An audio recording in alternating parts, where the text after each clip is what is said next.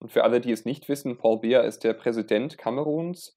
Und seit wann regiert Paul Biya schon, Cyprien? Er ist der zweite ähm, Präsident seit der Unabhängigkeit. Ja, es ist der zweite Präsident seit der Unabhängigkeit von Kamerun, von Kamerun, französische Kamerun.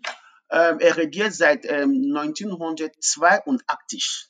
Das bedeutet, es war ein Präsident, ähm, bevor ich geboren bin. Also er war schon ein Präsident.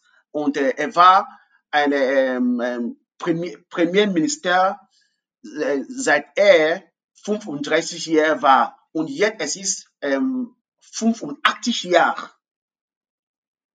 alt und er arbeitet noch. Und die, die Jungen dürfen nicht arbeiten. Er darf nur arbeiten bis tot.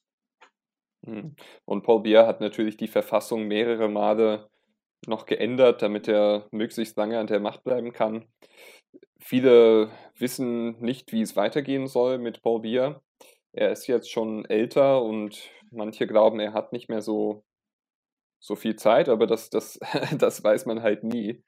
Ähm, aber eins ist klar, glaube ich, er wird die Macht nicht abgeben. Das, glaube ich, kann man so stehen lassen. Und genau, ihr könnt euch ja mal vorstellen, oder ihr könnt ja mal zu Hause überlegen, wart ihr schon geboren, als Paul Bier an die Macht kam? Oder und stellt euch mal vor, wie das wäre, wenn jetzt Merkel sagen würde, okay, ich verändere jetzt die Verfassung, sodass ich bis ins Unendliche weiter regieren kann.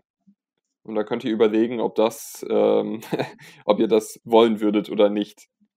Ich, ich glaube, ja. die meisten Leute würden sagen, nein, das wollen wir nicht.